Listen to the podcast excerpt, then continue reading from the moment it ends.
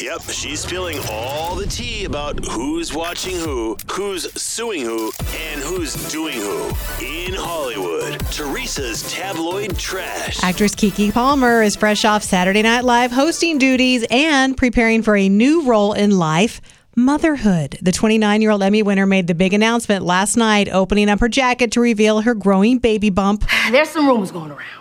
People have been in my comments saying Keke's having a baby, Keke's pregnant, and I want to set the record straight. I am.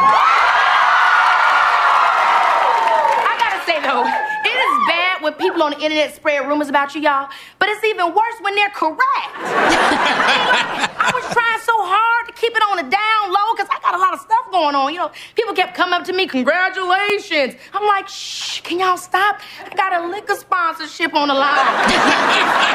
Let the check clear, then we can get to the damn baby shower. She looks so pretty. Actor George Clooney, composer Tania León, gr- uh, rock group U2, and singers Amy Grant and Gladys Knight were all recognized at the 45th Kennedy Center Honors last night at the White House, where President Biden addressed each of them personally.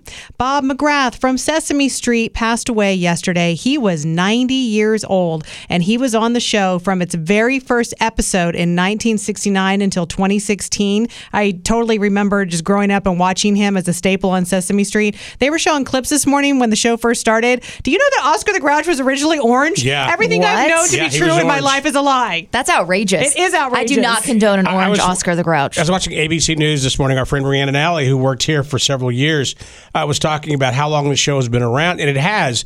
That like now her young kids are into Sesame Street. Mm-hmm. It's been around forever. And Black Panther Wakanda Forever remains the top movie in the US and Canada. The superhero film earned over $17.5 million in North America and has grossed nearly $394 million domestically since its release four weeks ago. And that's your tabloid trash.